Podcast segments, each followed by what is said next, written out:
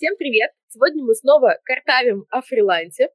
И так вышло, что сегодня мы с Машей пригласили гостя, который уже был в одном из наших самых первых выпусков, но еще тогда мы наметили на будущее планчик, что когда-нибудь мы поговорим с ней о мамстве, о тайм-менеджменте и о всех вот этих вот временных сложных вещах.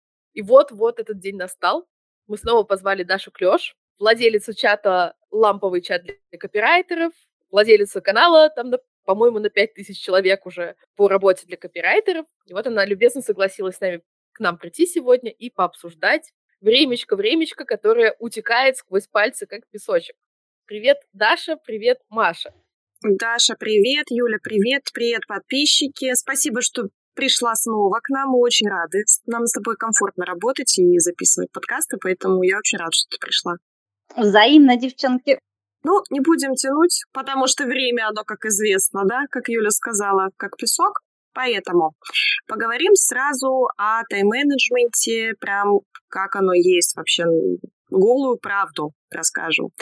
Даш, как у тебя вообще обстоят дела с планами, с тайм-менеджментом, что ты, как это все ведешь, может быть, какие-то записи, как, э, как совмещать вообще работу со всеми остальными штуками?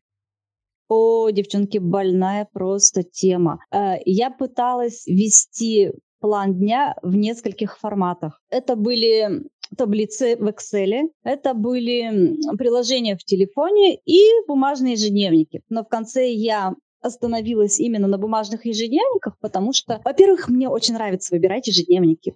Это такой кайф, когда ты приходишь в магазинчик, О, посматриваешь да. эти классные книжечки, да. ручки подбирать ручки, какие ручечки тоже, чтобы она красиво писала. Это все такое прямо форма кайфа. Ну и плюс мне удобно, когда все есть под рукой, открываешь бумажку, видишь. Я расписываю в своем ежедневнике не просто работу, я расписываю все, что я делаю в течение дня.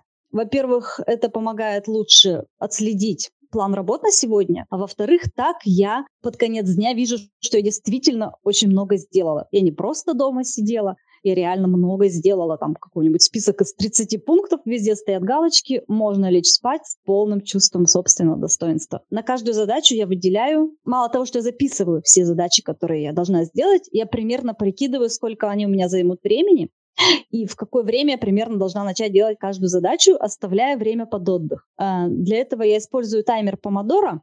Э, их целая куча есть приложений в телефоне. Мне нравится приложение TickTime. Там такая фиолетовенькая иконочка с секундомером. А мало того, что он считает помидорные отрезки времени, там еще можно выбрать звук, под который вот эти помидорное время будет отсчитываться. Там есть шум леса, там есть шум дождя, есть горящий огонек, костерок. Ну, то есть прямо еще и расслабляет, особенно когда какая-то нервная задача стоит от клиента. Включаешь помидорчик, угу. включаешь шум дождя и просто кайфуешь. То есть я, лично я, мне удобны бумажные ежедневники с полностью расписанными задачами. А ты с вечера расписываешь, допустим, на завтра, или там как утром встала, пока завтракаешь, заполняешь, как вот э, как, а если срочная задача, куда ее впихнуть? Такое же бывает, что вот незапланированная. Вечером я смотрю, какие задачи у меня остались невыполнены, потому что я тоже не человек, не робот, у меня есть э, дети, у меня есть звери, которые бывают болеют, тошнят, бывают дети, которые ну, как все мы знаем, что Тошнят они бьют. Тоже, и вот и это тоже они умеют. Поэтому форс-мажоры да. это всегда. Поэтому задачи переносятся на следующий день. Те задачи, которые были на следующий день, переносятся опять на следующий день. Но я стараюсь не нагребать много задач и примерно часа 2-3 в день иметь свободных. Вот как раз под вот эти, как ты сказала, срочные задачи. У меня их практически не бывает, потому что я э, работаю на одного заказчика э, и веду телеграм-каналы. То есть таких вот подработок я в основном не беру. Если они ко мне приходят, я их забрасываю в свой чат с вакансиями, в свой канал с вакансиями и дарю вам Поняла. То есть ты переносишь, то есть у тебя они такие мобильные эти задачи, они перетекают из дня, изо дня в день, если они не выполнены. Ну, то есть пока ты их не выполнишь. Да, у меня нету таких жестких ага. дедлайнов. А у тебя с а, выходными как? С выходными у меня да, хорошо. Да. Как бы выходные у меня есть. Они у меня в субботу, воскресенье. Я их сделала себе, то есть попросила клиента оставлять мне эти дни обязательно, потому что иначе uh-huh. я работать не смогу больше. Но вести телеграм-каналы я не перестаю на выходных. Но для меня это не работа, для меня это чисто в кайф, потому что этим занимаюсь в свободное время. А когда у меня нету обязаловки, это свободное время всегда находится. Uh-huh. То есть прокрастинирую я обычно над теми задачами, которые обязательно нужны. А те, те вещи, которые я делаю в кайф, под них у меня время находится в любое время и всегда. Поэтому выходные у меня есть. Круто. А я теперь тоже кратко расскажу, как у меня. Да, вот я хотела как раз тоже поделиться, потому что у меня вообще никакого тайм-менеджмента нету. Я пробовала тоже ведение всяких а, и бумажечек, и я такая же вот а, ненормальная, как и Даша. Для меня вот эти вот а, блокноты, а, это прям какая-то любовь отдельная, отдельный вид кайфа. Я их прям храню, у меня их там целая куча. У меня даже есть а, ручной работы, есть именной, там, короче, целая коллекция но они пустые в основном, потому что э, я не умею планирование вести. Для меня у меня планирование ассоциируется с дополнительной работой или с дополнительным, с дополнительной нагрузкой. То есть вот мало того, что я тут вообще это работаю, мне еще что-то там планировать надо. Вы что, совсем что ли? Вот у меня мозг не может никак понять, что планирование мне, наоборот, должно помочь разгрестись со многими задачами.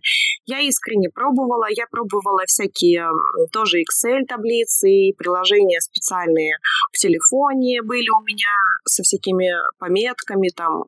Ну, пока это плохо все работает, потому что э, мне очень сложно. У меня еще есть проблема, есть некоторые э, симптомы. Я не могу сказать, что у меня есть такой диагноз, но есть симптомы СДВГ. Когда у меня есть гиперфиксация на каком-то какой-то задаче, на каком-то деле, я не могу свой мозг заставить а, уйти как бы с этой гиперфиксации. Из-за этого у меня происходят вот такие вот сбои. Поэтому мне планирование пока плохо помогает. Мне нужно что-то, наверное, очень сильно индивидуальное. Ну и как и у всех остальных, у меня тоже куча детей, целых три штуки. А, там у одного коленка стерлась, у другого двойка по русскому, там еще что-то, ну, и кто-то там болеет э, и так далее. Естественно, у меня тоже вот такой вот кавардак вечно. Но работа у меня, она на первом месте сейчас, на данный момент. Если у меня в жизни все хорошо, все более-менее устаканилось, то домашние дела, какие-то заботы, они идут параллельно. То есть, скорее всего, я сначала сделаю работу, а потом все остальное. Кроме там ситуации, когда, допустим, детям э, дети заболели, да, вот, ну, такие ситуации уж, извините, ничего не сделаешь, едешь там в больницу и так далее. А все остальное у меня просто, у меня вся жизнь моя выстраивается вокруг работы сейчас. У меня нет такого понятия, вот как а, полноценный отдых, какая-то там еще дополнительная жизнь э, в реальности. Это скорее вот так вот. Вот я сейчас все по работе сделаю, а только потом все остальное. У меня как-то так. И это, конечно, накладывает свои отпечатки, это делает, ну, мою жизнь более скучной, что ли, потому что я в основном работаю. И, конечно, хочется как-то в реальности больше жить, но с этой проблемой я пока разбираюсь, вот так скажу, потому что иногда и выгорание прилетает из-за этого, и Поэтому у меня с тайм-менеджментом никак. Вот такой вот ответ на мой на ваш вопрос.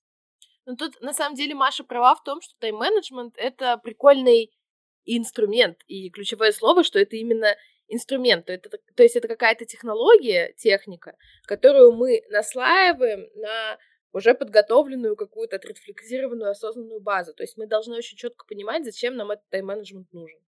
До того, как его применять, нам нужно там выстроить свои какие-то ценностные ориентиры, расставить приоритеты, и уже потом эта система заработает. Плюс ко всему, естественно, нужно найти подходящие, удобные для нас способы. Мне вот, кстати, в этом плане мне нравится, но он мне не заходит очень bullet journal, такая прикольная система. Мне нравится эстетически, очень красиво все это выглядит. Девочки там упарываются, офигенно оформляют свои ежедневники, блокноты.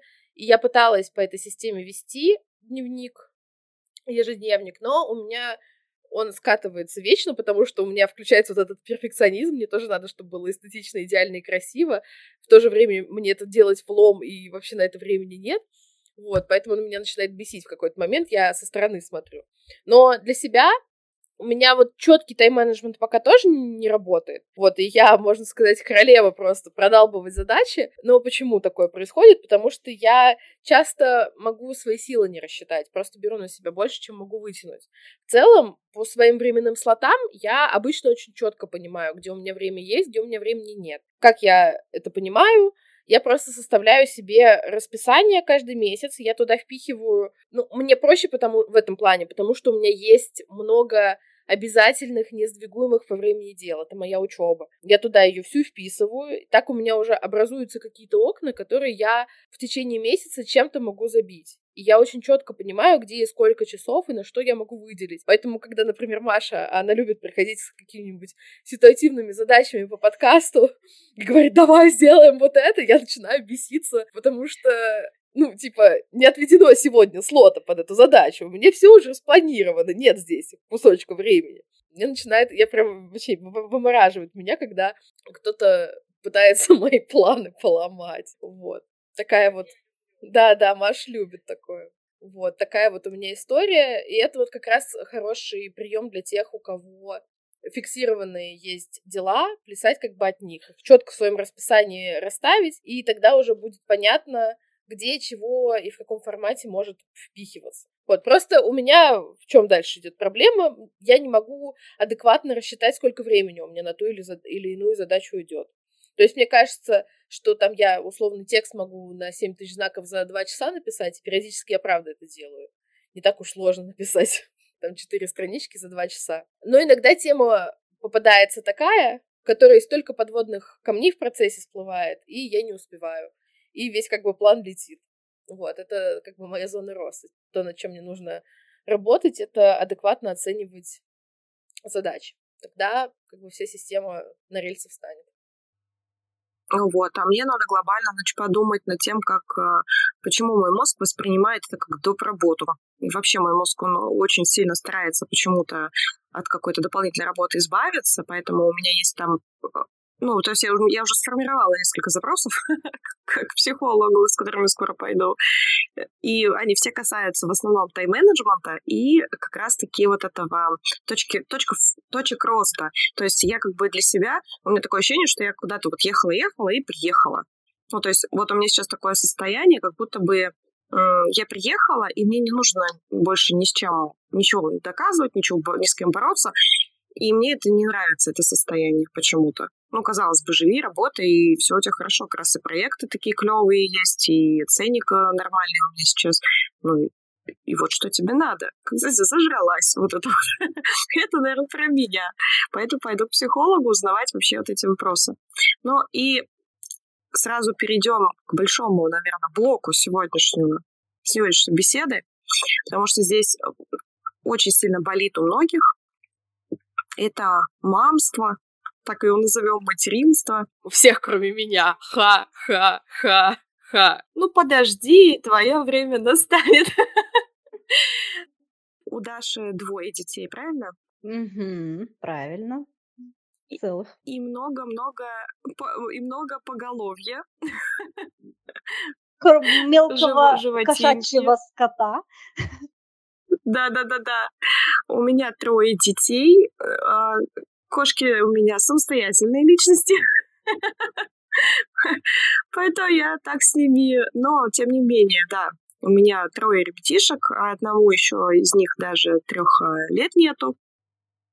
И как я с этим вообще, как я докатилась до жизни такой, как, Даша, ты докатилась, и как вообще ты успеваешь вот именно не, не разделение личное, да, и работа, а вот именно совмещение с мамой, потому что э, ты родитель, и это такая нагрузка огромная. Плюс еще вторая социальная твоя роль, это ты сотрудник, да, какой-то там чего-нибудь, или там, ну, короче, работник. И вот как вот эти две огромные, массивные параллели в своей жизни совмещать? Вот как это нужно делать? Как у тебя это происходит? Сейчас я могу сказать, что мне стало просто, потому что моим детям в этом году уже 10 лет и 16 лет. Старшая дочь– это уже моя правая рука, она готовит, убирается, то есть хозяйство уже наполовину на ней. Поэтому мне стало гораздо легче жить. Но раньше это было реально очень сложно, потому что я такой человек, который э, не было у бабы забот, купила баба порося. Это про меня. Мне чем сложнее, тем у меня сильнее внутреннее желание усложнить себе жизнь еще дополнительно. То есть у меня муж был на вахтах. Ну, то есть он был не на вахтах, он был в командировках на нефтевышках. Это не то, что вахта месяц mm-hmm. через месяц. Он мог исчезнуть там на три месяца, мог исчезнуть на неделю. Это всегда было непредсказуемо, непонятно. У меня маленькие дети, у меня те же самые эти были кошки, плюс я еще стала председателем совета дома. Я занималась еще всеми делами по дому. Действительно, меня никто не просил. У меня ребенок был маленький, годовалый на руках, и когда спросили, кто хочет, я просто руку подняла, сказала, а давайте я. Может быть, что-то у меня было с головой. Плюс я работала еще копирайтингом. Я работаю с момента, да, с момента рождения сына, уже 10 лет я работаю копирайтером. И как тогда я выжила, для меня большая загадка. Я весила 39 килограмм, потому что я не успевала просто есть. Но я была такая бодрая, такая веселая, столько всего успевала. Меня иногда, правда, накрывало и орала на всех. У меня летали книги, дети, кошки, все летали, а потом опять нормально. И за эти годы я поняла единственную вещь, которая помогает мне совмещать материнство, работу, не знаю, председательство, еще всякую вот эту хрень, которую я люблю на себя набрать ответственность. А, еще и бабушкам полы мыла в моем доме потому что некому же больше, и за продуктами им ходила. С ребенком на руках слинги. Но это, конечно, что-то с головой, сто процентов. Вот единственная вещь, которая мне помогала. Я просто приняла тот факт, что у меня всегда будут недоделки. Я, если погружусь в работу, я не доделаю по дому. Если я начну заниматься с детьми, я не доделаю работу. Я просто позволила себе быть максимально неидеальным человеком и все стало хорошо. Ой, как это важно. У меня грязная угу. посуда куча, да пофигу. У меня недоделанная работа, я напишу заказчику, скажу перенести сроки. У меня какая-то фигня по дому, по моему, как бы, мне просто надо будет обходить мимо бабок-активиста, которые меня поймают и дадут мне звездюлей за то, что меня, там, не знаю, уборщицы плохо моют в этом месяце. Просто надо прятаться от бабок. Я до сих пор от них прячусь по привычке, этих бабок до сих пор боюсь. И просто быть не идеальной. А дальше все становилось легче и легче, дети росли, я отказалась от председательства, и оказалось, что я теперь все хорошо успеваю. Просто потому, что я вначале сделала себе очень плохо, а потом так, как было. Это вот, кстати, наверное, к вопросу, как у Юли, да, не рассчитать, э, вот неправильный расчет э, задачи. То есть ты не можешь э, нагребла, как говорится, на то, что ты не осилишь. Вот как так же, как и у Юли. Это есть проблема, да, когда она неправильно рассчитывает задачи. И вот у тебя, видимо, то же самое. А я сейчас расскажу тоже кратко про себя, но я хотела у тебя еще даже спросить, как у тебя а, испытываешь ли ты чувство вины перед детьми? Ну, например, ты же, мы же понимаем, что мы не можем готовить а, 40 блюд в день и при этом быть какой-то суперпродуктивной на работе или там читать сказки на ночь каждый день и возиться там с детьми, сопли подтирать, опять же, там написать 100-500 постов, грубо говоря. Мы же так, так все равно не получится. Не, блин, ну это объективно. Как ты вот с этим вот чувством вины ты борешься? И борешься ли вообще с ним? И есть ли оно у тебя вообще? Опять же, дети большие, но раньше ты меня прямо сегодня возвращаешь в мое прошлое, я прихожу в ужас от того, как я жила. Чувство вины было постоянно. То есть ребенок маленький, в моей голове я должна с ним заниматься, да, буковки, циферки. То есть дочка, я все это успевала буковки, циферки, погулять обязательно час, обязательно правильное питание, которое нужно, там, балансированное, полноценное, но при этом я на себя навалила работу еще, и я ничего не успевала. Конечно, чувство вины меня преследовало постоянно. Э, сейчас дети выросли, и чувство вины у меня практически uh-huh. не бывает никакого. Потому что, ну, все нормально. Мелкий пацан бегает, ну, старшая дочка своими делами. Они уже большие. То есть, я так понимаю, чувство вины это для родителей маленьких детей в основном актуально. А, если у меня это чувство вины возникает, секунда, да, оно бывает возникает, но так как у меня куча дел в моем ежедневнике, я, это чувство вины тут же забывается теми делами, которые у меня стоят на сегодня. Мне просто некогда чувствовать вину. Мой секрет прост. Да, интересный вопрос в этот выход. Но у меня а, тоже. Я начала работать, когда за полгода до беременности, вот, а, поэтому, когда я там вынашивала и родился младший мой сын, то я уже была прямо в процессе, прямо уже работала. И у меня тоже было это чувство вины. У меня вообще был большой такой внутренний, внутренний конфликт. Я маленько приоткрою свое личное на подкасте, потому что я думала, что это может кому-то помочь. Ну, надеюсь, по крайней мере, на это. У меня была ситуация такая, я испытывала это чувство вины, ну, просто по дефолту, потому что я не соответствовала представлениям своей мамы о, о родительстве. То есть э, у мамы моей, допустим, да, четко сформированная была позиция, что мама — это вкусная еда, это там чистота в доме и так далее. То есть и мама на нас, на маленьких, когда мы были маленькие, она тоже самое транслировала. А, и по, после... А я как бы, ну, я не соответствовала, потому что у меня тяга всегда была работать, развиваться, вот это вот все. И для меня было что-то, вот этот был конфликт, кто я. Я никак не могла понять, кто я есть. Я мама хорошая там, да, идеальная, или я, допустим, а, хороший сотрудник, там, хороший профессионал в своем деле. Это был жуткий конфликт, с которым я боролась, там, не могла его решить порядка 10 лет. Ну, как с появления старшего ребенка, грубо говоря.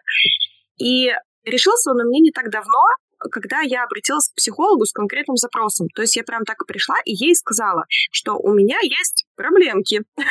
я не понимаю, что я должна делать, потому что совмещать это все у меня не получается. Я либо очень плохая мама, либо очень плохой копирайтер. Тут как-то вот, ну, не состыковывается у меня. И а, психолог мне объяснила, что чувство вины и вот этот внутренний конфликт, да, мы испытываем, потому что нам это навязали. И Юля сейчас про это подробнее расскажет, но я расскажу просто как со своей стороны. А, нам навязали чувство вины извне, откуда-то. И мы с ним как бы живем. И чтобы его, это чувство вины убрать, нужно опереться на свои ценности. Мне прям психолог вот так объясняла. Вот у тебя есть ценность. Она мне спрашивает, как ты видишь идеальную маму? свою, не чью-то, а именно свою. Но для меня идеальная мама оказалась совсем другая. То есть я считаю, что самое главное, чтобы дети выросли у меня психологически здоровыми, а, чтобы они были, чтобы что они знали, что они всегда могут ко мне прийти с какими-то своими проблемами, задачами, а, чтобы они выросли самостоятельными и стояли сразу не как я к 30 годам, а сразу стояли на двух ногах. То есть у меня вообще другие ценности. Ни про какие пирожки я там не сказала ни разу. вообще. Я очень... Э, для меня важно, чтобы мои дети хотели а, работать на своей работе, то есть чтобы у них было любимое дело. То есть для меня вот такие вот штуки какие-то важны были. И она мне сказала прописать прямо конкретно, такое домашнее задание у меня было, я прямо сидела и прописывала, то есть как я вижу для себя идеальную маму какая она мне нужна. И я прям все так выписала себе. И да, еще дала она мне такое упражнение подумать, а, порефлексировать на тему того, что у тебя, а, как ты относишься к мнению других людей на твое родительство. Когда мне, допустим, говорят, там, ой, что у тебя там у ребенка, не знаю, сопли текут, условно, я не знаю а, они же, мы же как бы испытываем чувство вины, потому что нам говорят, вот у вас там ребенок не, не знаю, там, не кормленный, там еще что-то. Мы это слышим, мы это принимаем на себя и ставим себе это в чувство вины, в вину как бы.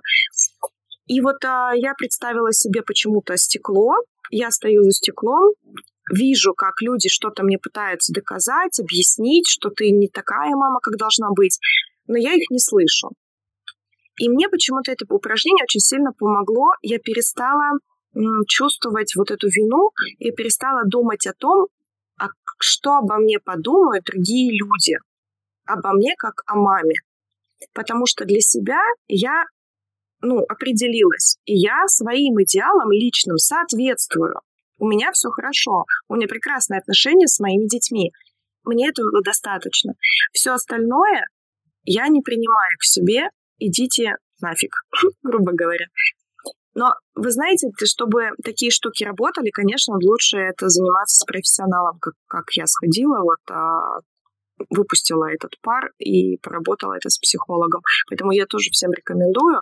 Вот это чувство вины навязанное, от него нужно избавляться. И тогда у вас не будет этих вопросов, как мне что делегировать и, или куда там что первое в блокнотик записать. Это просто закончится. Эта проблема, она сама отпадет, когда перестанете вы чувствовать вину.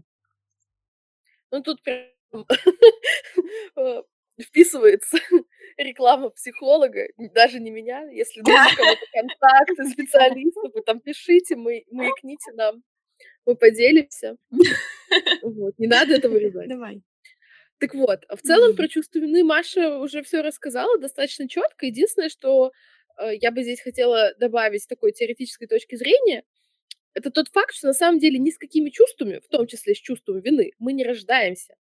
Их нет у нас. Это вот вся эта любовь, стыд, чувство вины. Это то, что мы впитываем в себя из культуры, взрослея и социализируясь. То есть вот эта вот вся вина, которую мы испытываем, она в любом случае пришедшая извне. Есть моменты, которые с нашими ценностями со- соотносятся, да. Вот, например, мы выбрали, ну, нам в, детстве говорили, что там нельзя кошечек бить. И мы для себя это выбрали. То есть потом, взрослее, мы это приняли, осознали и решили, что да, мы не будем бить кошечку. И тут так получилось, ну, не знаю, какой-то аффект, эмоциональный всплеск, ударили вы своего котенка пультом от телевизора. И вы чувствуете вину. Это нормально, потому что это чувство соотносится с вашим выбором, с вашей личностной ценностью, с вашим личным моральным императивом. А вот если это чувство вины, которое вам окружающие люди пытаются внушить, ну, как бы продиктовать, да, указать на какие-то ваши несовершенства. При этом до этого вы тоже слышали, что вроде как вот так вот не надо, а так вот надо. Это получается такое неосознанное чувство вины. Оно внешнее, оно вам не принадлежит. И избавляться от него как раз-таки можно тем способом, который Маша говорила, осознавать его, понимать, что лично для вас важно и ценно, и соотносятся ли те обвинения, которые говорят вам другие люди, с вашими личностными ценностями, и что для вас важнее, то, что вы выбрали самостоятельно, или то, что вам навязывают. Да, я еще хотела добавить, а, а то сейчас люди мало как, ну, не знаю, как только интерпретируют мою ситуацию, а когда ты избавляешься от чувства вины вот от этого, да, которое тебя гложет, оно, кстати, очень много энергии забирает на самом деле. И когда ты от него избавляешься, у тебя появляется а, свое желание делать что-то. То есть то, что ты как бы отрицал очень долго, оно потом становится неважным, и оно делается попутно. Я конкретно про себя говорю про быт, который я очень сильно не хотела делать и отрицала внутри где-то себя, но мне его как будто бы навязывали. Сейчас у меня вообще этой проблемы нет, потому что я могу, ну, у меня нет проблемы пойти там полы помыть по-быстренькому, там 15 минут на это потратить. А, у меня нет проблемы там какую-то кашу сварить или суп там приготовить по-быстрому, потому что для меня это потеряло важность какую-то вот такую прям глобальную. Я перестала над этим, а, над этими полами трястись. А хорошо ли я их помыла? А как вот они? А вдруг я там... И вот это вот я не накручиваю, я их помыла, и как помыла, извините, так и будет. У меня это чувство вот важности, оно пропало. И у меня быт стал сам по себе делаться. То есть у меня нету сейчас этой проблемы, она отвалилась сама по себе вместе с чувством вины. Поэтому дорога всем, кто, у кого есть вот этот комок, всем туда, всем к психологу. Ну, это мое мнение. Мне, кстати, кажется, короче, что нужно разбавить эту всю нашу серьезность немножечко и поржать. Вот я точно знаю, что у Даши есть веселые истории про ее мамство, работу. И вот это вот все. Даша, расскажешь нам что-нибудь? У Маши тоже есть. Но начнем мы с Даши. Да, веселые истории. В журнале от неких Даш. История очень, очень смешная сейчас и очень позорная тогда, когда это произошло. У меня сыну было 4 года. Я решила отвлечься от компьютера и пошла в душ. слышу звонок по телефону, приоткрываю дверь, хочу сказать, крикнуть ребенку, не бери трубку, но слышу, что он уже ответил, взял телефон и что-то говорит. И я слышу, что он говорит, нет, мама к телефону подойти не может. Она покакала и моет попу и трубка кладется. Я как была мокрая, выскакиваю из ванны, смотрю, а это клиент. Причем клиент новый, я с ним особо сильно не общалась, то есть у нас нет таких с ним уже близких дружеских отношений, чтобы рассказывать ему про мою жопу и про ее состояние, и тем более жопу я не мыла в тот момент. Ну, как бы я мылась вся, и не только жопу, но как бы не в этом дело. Как мне было стыдно ему перезванивать. Мне казалось, что он скажет, ну что, Дарья, вы уже помыли жопу, вы готовы писать для меня текст? А я еще думаю, я ему скажу тогда, что ваши тексты пишутся только с чистой жопой, потому что в этом залог их успеха. УТП. Я пишу только с чистой жопой. Я, да, и у меня сразу столько мыслей в голове сделать это сможет быть своим УТП, что и копирайтер с чистой жопой может сделать это моим слоганом. В общем, когда я позвонила, он слышно было, что улыбался очень сильно. Ну, конечно, он ничего не сказал про жопу, так что воспитанный человек, потому что с ним я долго не проработала. Скорее всего, дело не в заднице было, в чем-то другом. Но вот был такой очень неловкий момент. Но ничего, я это пережила и могу о нем теперь сказать. Ну да, неловкие моменты это прям с детьми, что касается. Но у меня есть история такая, она не связана с клиентом, но я, кстати, по-моему, где-то ее уже рассказывала, мне кажется. У меня была такая история, подписана на одного копирайтера, который там рассылки ведет, YouTube-канал. Короче, ну что уж там, Артем Будовский. Артем, занеси мне денежку за рекламу. Вот. Я подписана на его рассылку ВКонтакте. И к сыну попал телефон мой в руки. Я вообще не знаю, откуда он эту картинку нашел, но он ему в ответ на рассылку отправил э, лоток с яйцами.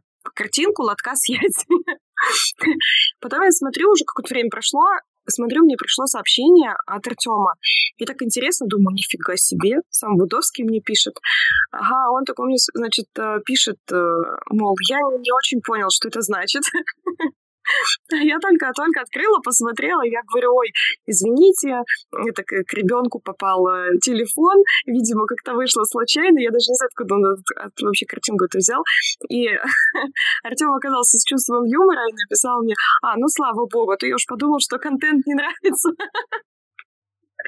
Ну, в общем, такие вот, да, забавные истории вроде. Типа, дети, конечно, те еще подставщики, и когда бывает, что клиенту голосовое записываешь, они там какие-то звуки страшные изображают, и потом сидишь, это не я, это не я, это ребенок.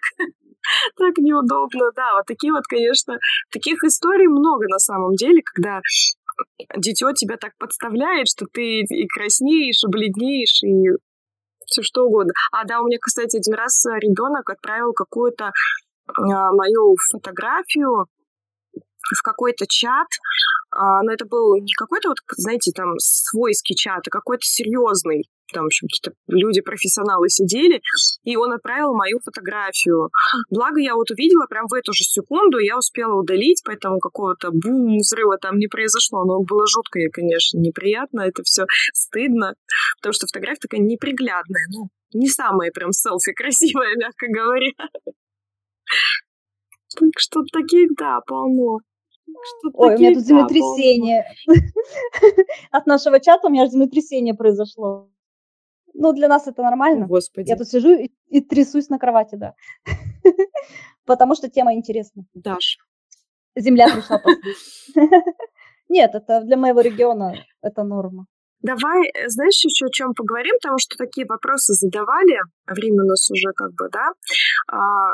Нам задавали такой вопрос про делегирование и умение говорить нет. Например, вот как у тебя это бывает? Вот навалили тебе заказчики там кучу работы, и ты чувствуешь, что ты либо не справляешься, либо не хочешь справляться, неважно, причина, короче, не получается у тебя. Что делать? Сказать напрямую заказчику, подвести его, или там а, делегировать кому-то? Что ты делаешь в таких ситуациях? Нахапала и вот не знаю, что теперь делать таких ситуациях, конечно, была много раз. У меня есть проблема, я не умею делегировать. То есть какой-то момент пришел, когда заказы стали такого уровня сложности, что мне стало сложно их делегировать. Например, посты в определенном стиле для определенной, допустим, социальной сети. Э, человек другой с первого раза чаще всего не может подстроиться под мой стиль изложения, который у нас уже наработался. То есть это мне снова нужно править, особо времени экономится. Либо это экспертные какие-то статьи, которые требуют глубокой проработки, опросы экспертов, созвонов с какими-то органами. Их тоже делегировать не получится. Ну, то есть человек будет дольше разбираться, чем в итоге... Ну, то есть время не сэкономится. И несколько неудачных попыток делегирования в последнее время привели меня к тому, что я делегировать не могу. Э, то есть, ну, просто заказы уже такого уровня, что их делегировать просто нельзя. Что я делаю в этом случае? Я просто отказала, я отказалась от всех проектов, которые у меня были, которые я не тянула, и всем новым заказчикам стала называть цену выше. Ну, то есть у меня стало меньше заказов, меньше работы, но больше денег. То есть это универсальная формула, которая может подойти практически каждому копирайтеру, кто не новенький. Да. Не новичкам. Да. Людям, которые уже с опытом, которые хорошо ориентируются в этом, это без проблем.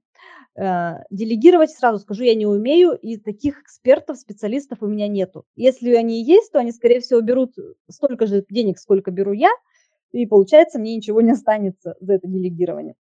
А, так что, да. к сожалению, с делегированием у меня сейчас проблемы, но проблемы как таковой нет, потому что я беру столько работы сейчас, сколько могу выполнить. У меня точно, прям вот под каждым словом твоим подписываюсь, у меня точно та же ситуация, я стараюсь сейчас вообще никому ничего не делегировать.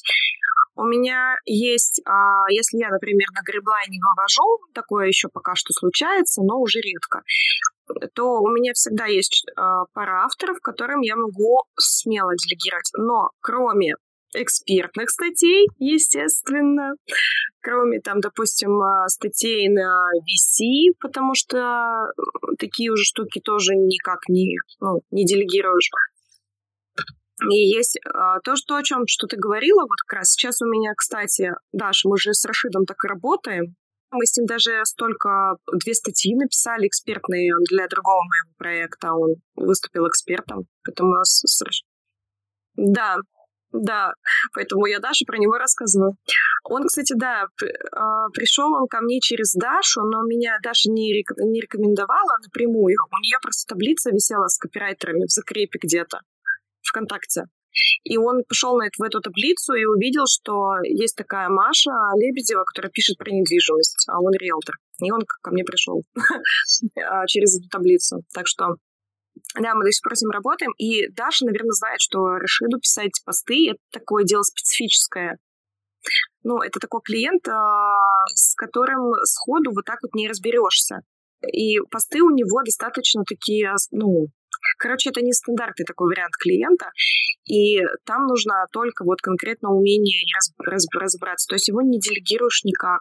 Опять же, вот эти экспертные, которых у меня тоже целая куча, их тоже никак не делегируешь. То есть какие-то простые, да, статьи, там информационки еще можно делегировать, но опять же, я никому не раздаю заказы левым. Я пробовала а, ну, как-то с улицы там искать кого-то, но, как правило, это такая но это такой уровень, который мне потом править дольше, чем я бы сама написала. Поэтому я с этим не вожусь. Есть у меня авторы, которым я ну, доверяю, я точно знаю, что они мне помогут и сделают все по красоте. И вот им я могу. А одна из них Юля, кстати говоря. Вот. Юля мне может выручить а, с какими-то заказами. И опять же, не все заказы делегируешь, потому что не, не всегда заказчик готов к тому, что ты будешь делегировать. Поэтому некоторые просто чисто физически не получается. Короче, делегирование и не про меня это тоже.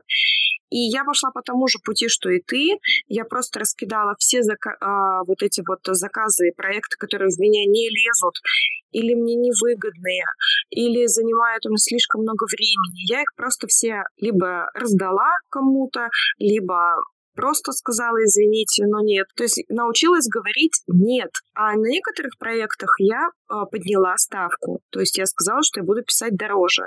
И люди как бы ну, нормально реагируют, и если бюджет двигается, то они поднимают ценник и со мной работают дальше.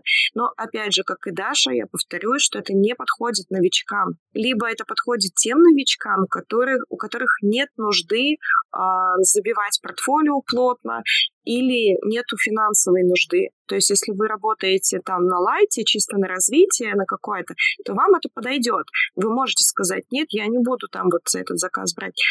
Если вы работаете и вы знаете, что вам нужно кормить себя за счет копирайтинга, то не торопитесь раскидывать а, заказы, потому что один заказ может привлечь какой-то другой, более крутой и так далее.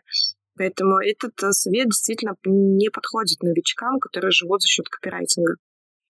Вопрос про делегирование. Вот Маша мне тут наделегировалась статей про всякую Юрку, а потом ко мне пришел заказчик, говорит, Юлия, мне вас порекомендовали как автора на юридическую тему. И Юлия такая, блин. Там еще тема такая, в которой ну, я с ней никогда не сталкивалась. Вот сидела, разбиралась, но было интересно. Вот, и вот он вернулся. Я думала, что я ему напишу тот блог, с которым он изначально пришел, он больше не придет. Вот он вернулся еще раз. Написал мне сегодня. Да, это к слову о том, что я э, делегировала заказ, э, один, один проект частично. Потом я его совсем Юле отдала.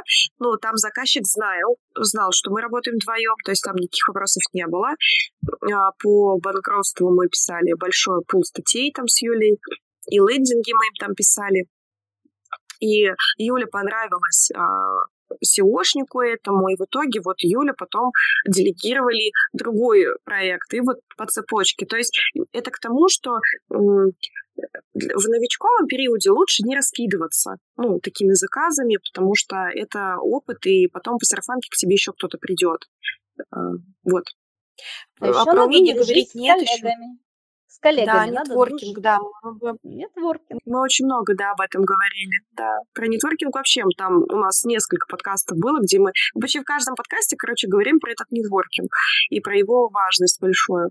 Ну, потому что если коллеги хорошие, понимающие люди, то это всегда очень большая опора. Можно и за советом прийти, и делегировать что-нибудь, и заказ какой-то получить ну, это классно, потому что на фрилансе часто ты чувствуешь себя очень одиноким, без поддержки, потому что нет коллег, нет начальства, и ты вот сам в этом барахтаешься. А когда ты с кем-то объединяешься, и причем, ну, люди со временем ты понимаешь, что это надежные, классные ребята, это дает очень большую поддержку и опору, и, как правило, стремительный просто карьерный рост. Прям мгновенно все выстреливают, вырастают x2, x3 только за счет того, что они обрели какой-то коллектив, поддерживающий их.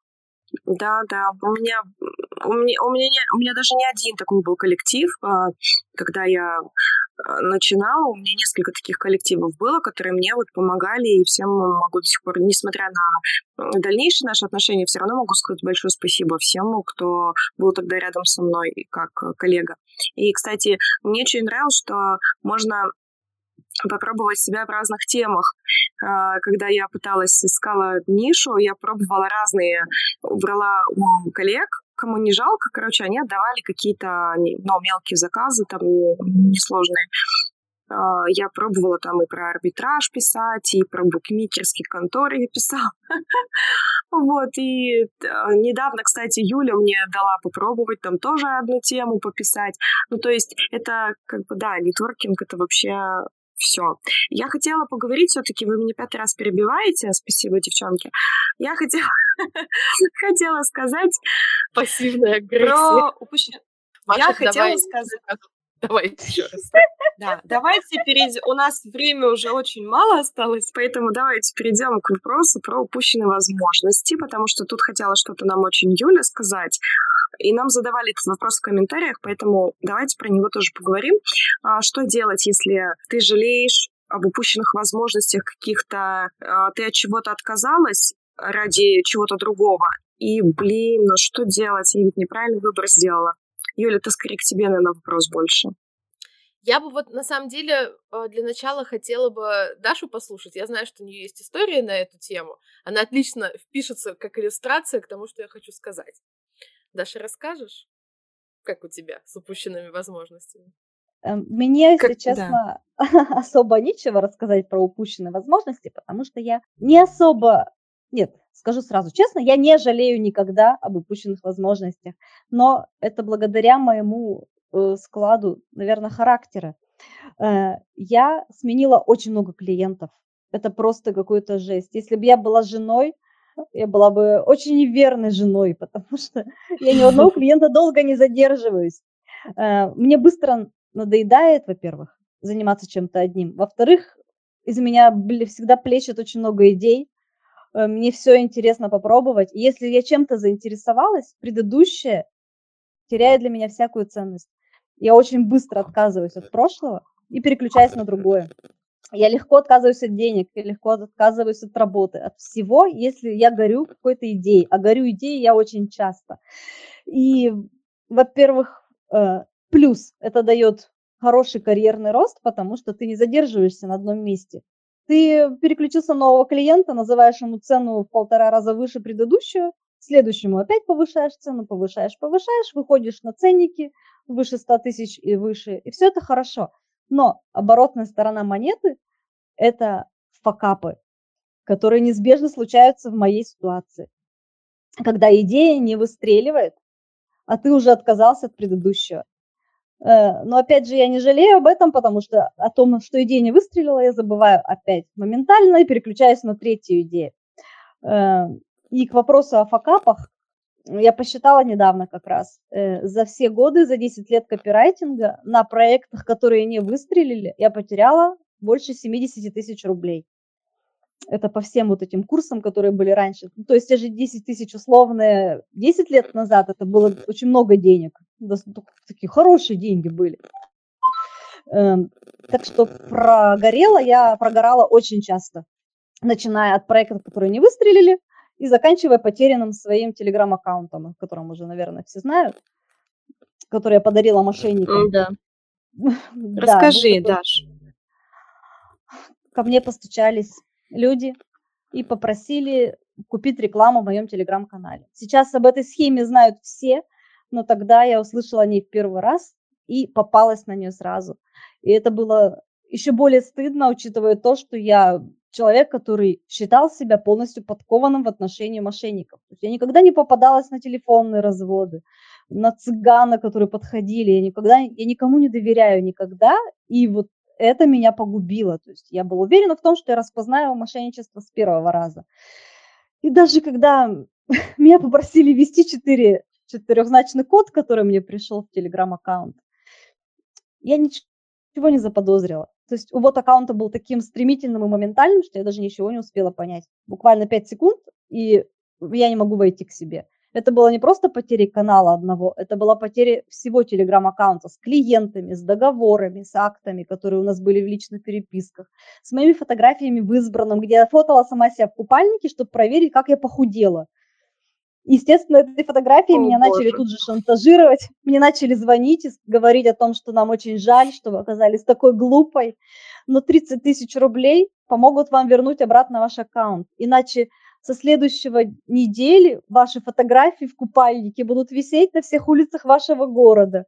Я сказала, ну если у вас есть деньги на то, чтобы выкупить рекламные места на баннерах моего города, говорю, зачем вам мои 30 тысяч рублей? Естественно, деньги я им не дала, фотку мою в купальнике выложили в чате копирайтеров, но почему-то тут же удалили, я не знаю, может быть, там все начали говорить, какая красивая. Благодаря поддержке моего телеграм э, комьюнити, которые сразу сказали, Дашка, ты круто выглядишь. Мошенники тут же как бы сели в лужу и удалили эти фотографии. То есть эффект оказался не тот, на который они рассчитывали, но я потеряла все, uh-huh. что было у меня на тот момент. Я очень много плакала, часа два, наверное не больше. А потом я завела просто все новое. Я подумала, да и хрен с ним. И просто завела все новое. И стало даже лучше, чем раньше. Лучше, чем было. Если бы мне сейчас вернули мой старый аккаунт, я бы даже его не взяла. Зачем он мне теперь нужен? Я помню, да, эту историю. Даша так переживала, и я, я помню, что я ей писала, говорила, Даша, да мы сейчас все сделаем, да хватит плакать. Да мы сейчас вот, давай, говорю, мы сейчас скинемся на таргет, сейчас быстренько вообще в лампу всех загоним, да. Потом я помню, что ты мне скидывала новый этот аккаунт, и мы начали добавлять первых самых, кто вот в окружении был, в кругу, мы давай быстрее всех друг друга добавлять, и канал как-то прям очень быстро вырос. Вот потом что значит, я тоже кстати, плакала. по кстати, я очень долго плакала. Да, я долго плакала, но потом я плакала, потому что я была просто в таком радостном шоке, что все копирайтеры меня поддержали. Вот так бурно, да, вот так да, встали да. и сказали, Дашка, давай, при. Я прямо поверила в себя. И думаю, елки-палки, столько человек на моей стороне. Я думаю, какие же все-таки вы копирайтеры классные. Вот я веду каналы для дизайнеров, для программистов, разработчиков, общаюсь в этих кругах, они тоже клевые ребята. Угу. Но вот такого, как у нас в копирайтерском нашем комьюнити, я еще нигде не видела. Конечно, где-то мы токсичны, но в основном массе мы, конечно, мы самые, э, хотела сказать слово нехорошее, но мы очень классные. Спасибо вам, девчонки. Ну, вообще, да. Да, да и тебе, Дашка, спасибо. Ну а теперь время задвинуть скучную психологическую фигню. Классно, да? Я обесцениваю просто свои вставки. Конечно, не скучную, а очень полезную. Про что вот эта вот вся история? Почему Даша так легко отказывается от каких-то возможностей? На самом деле любой выбор — это про потерю. Мы всегда что-то теряем, но при этом что-то приобретаем. Ну, с одной стороны, погрустить, да, об этой упущенной возможности, это нормально. Ну, потому что, правда, мы что-то упустили, и мы всегда что-то будем опускать.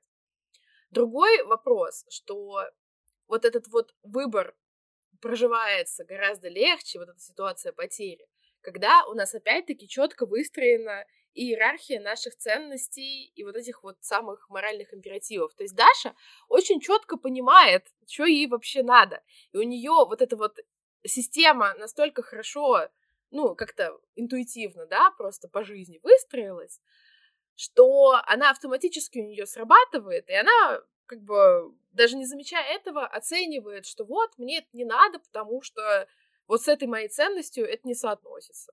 Ну и ладно, как бы, ну и фиг бы с ней, если, ну, мне настоящий, вот эта вот штука, она и не нужна. Ну и зачем я буду по этому поводу грустить? Вот поэтому так легко все и отпускается. И, конечно, эту систему можно выстраивать самостоятельно и осознанно, и в какой-то степени это даже лучше, потому что вы всегда будете знать, что у вас там лежит. Вот. И со временем, ну, это такой, как бы, труд-то нетривиальный, достаточно нетривиальный, неправильное слово употребил. Короче, тяжелая задача, сложная, требующая каких-то усилий, но если с ней справиться, со временем это автоматизируется и также будет классно работать в ситуациях какого-либо выбора. И здесь еще я хотела рассказать про волю. Вспомнить бы только, что я хотела рассказать про волю. Что-то там, да, про чувство воли какой-то ты там говорила, что у тебя... Ты заморочилась на этой теме сама и вот что-то хотела сказать. И вот, вот эта вот иерархия, про которую я все время говорю, на самом деле это то, на чем зиждется вот эта самая наша воля. Воля — это такой супер-мега надзорный орган, как раз-таки в терминологии, если психоанализа, это имеет отношение к нашему суперэго, и как раз-таки воля, она и сравнивает то, с чем мы сталкиваемся, с нашими ценностными ориентирами. Если у нас там порядок, то воля работает и очень быстро помогает нам эти выборы делать. И без всяких дискомфортных чувств. А вот если бардак, то воля как бы не на что опираться, и у нас случаются вот эти вот кризисы, наверное, многим знакомые, когда мы не можем сделать выбор. Вот этот как раз недостаток воли. Мы не можем определиться, что нам нужно, и туда хочется, и сюда хочется, и здесь плюсы, и здесь плюсы, и при этом и минусы, и непонятно вообще, что выбирать, и мы в этом застое можем годами даже пребывать, просто потому что у нас не выстроена система вот этих моральных ориентиров. Вот такая история. Очень редко. Очень редко у меня такое бывает. Ну, это классно. Это значит, что с твоими ценностными ориентирами все в порядке. Ну, они как бы есть, и они понятны для тебя самой. Я иногда жалею о том, что я сделала какой-то выбор. Да, такое бывает. Что я сделала, блин, и, и не, он не, не выстрелил так, как я на него рассчитывала. Ну, такое, да, может быть. Но чтобы я вот э, прям на чем-то жалела, что вот я сделала... Особенно в работе у меня вообще такого нет. Как-то и не знаю. Короче, мне это не близко, и я быстро делаю выбор и редко жалею, так же, как и Даша. Ну, бывает, но скорее нет, чем да. Ну, на этой ноте мы с вами будем, наверное, прощаться, потому что и так уже час времени у вас, а, дорогие наши слушатели, отобрали. Надеюсь, полезно было вам. Даша, спасибо тебе большое, что к нам пришла. И если будет э, повод, приходи еще к нам, потому что с тобой прям прикольно общаться, у тебя все такой опыт интересный. Э, Юля, спасибо тоже за промывку мозгов. И на этом будем прощаться. Всем пока-пока. Пока-пока, девчонки. Спасибо вам.